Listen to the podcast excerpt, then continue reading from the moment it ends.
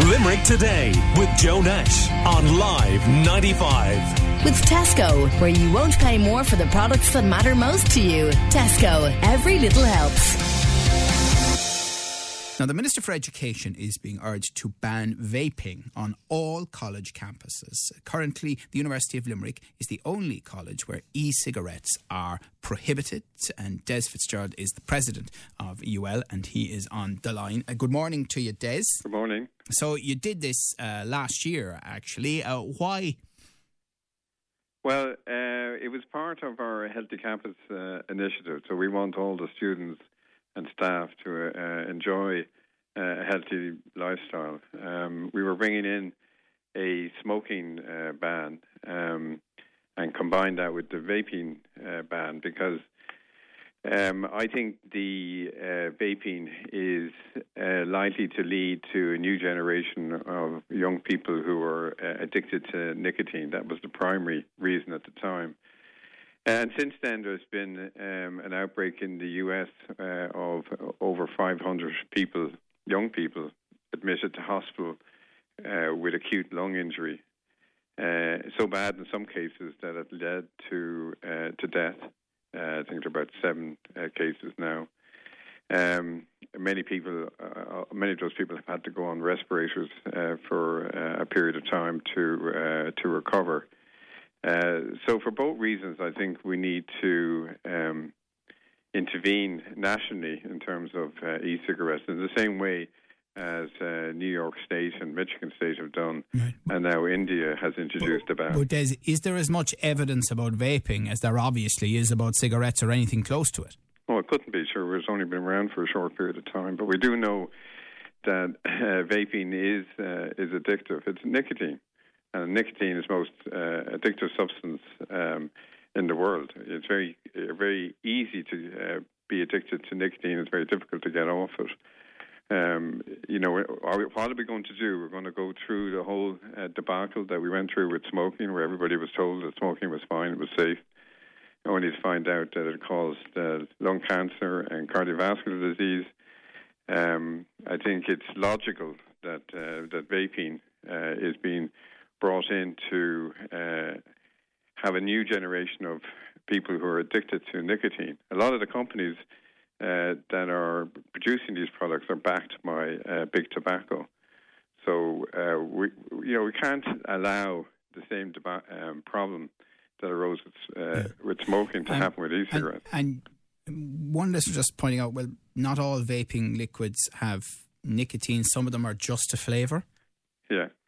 That, that, but that's that's correct. But you know they're being uh, targeted at, uh, at, at young people, and it's hard to believe that you know inhaling those uh, materials for uh, for years and years is not going to do any harm. So, I think uh, we have a responsibility to make sure that uh, these substances are, are not being given to to young people. Once they get addicted to nicotine and the other products that are being put into it are cannabis uh, they won't be able to get off it for life. Right. We're chatting to the president of the University of Limerick, Des Fitzgerald. Um, now, it's a magnificent and massive campus. I mean, when you talk about a ban, you mean inside and outside across all that acreage? Yeah, it's the same as you would see, for example, in uh, in hospitals. Uh, hospitals have a ban both inside the buildings and outside them, and a lot of our uh, local companies do the same thing. Uh, so the ban is uh, throughout the area. The idea is to uh, give people the opportunity to uh, not smoke. Uh, and therefore, uh, increase the likelihood that uh, they would give it up. Well, I spend a fair bit of time on the campus, and I mean, I happen not to smoke or vape.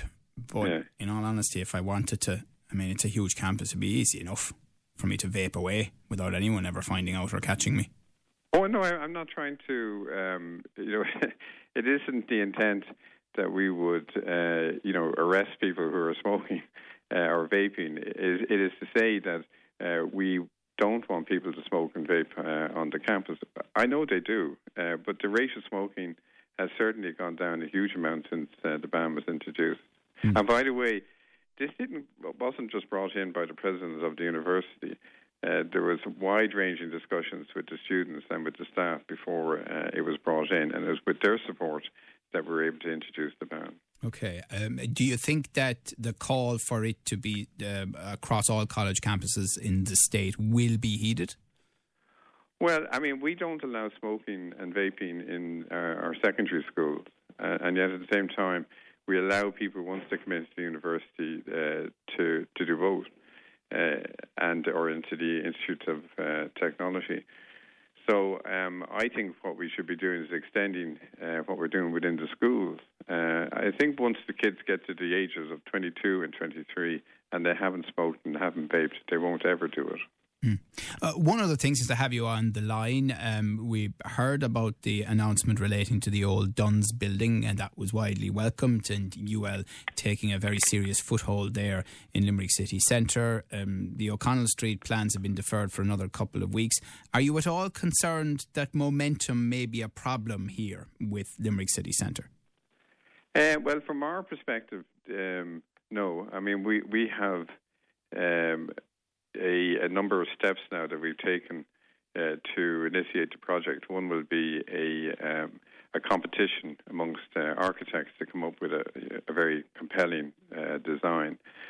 Uh, and the second thing is that we, we will start activities in the uh, the centre uh, before we've put up the, the, new buildings. So I'm not concerned about how fast we do it. Um, in terms of the other developments in, in in the city. Um, you know, I, I lived in Limerick City for six months. I think it's uh, an absolutely uh, beautiful city, um, and we have uh, a huge opportunity now uh, with uh, uh, the sort of um, interest that that's been expressed by a lot of different people. We've a, a, a big opportunity to see the rejuvenation of the city. I'm not concerned that um, we're losing momentum. Indeed, I think uh, the more I hear from uh, people uh, in Limerick, the more I believe that we will see something uh, incredible happening over the next few years, and and very soon we'll have the.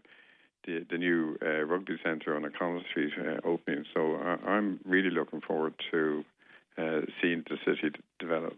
Okay, thank you very much for talking to us this morning. That's Des Fitzgerald, the president of the University of Limerick. Call Limerick today now on 46 1995.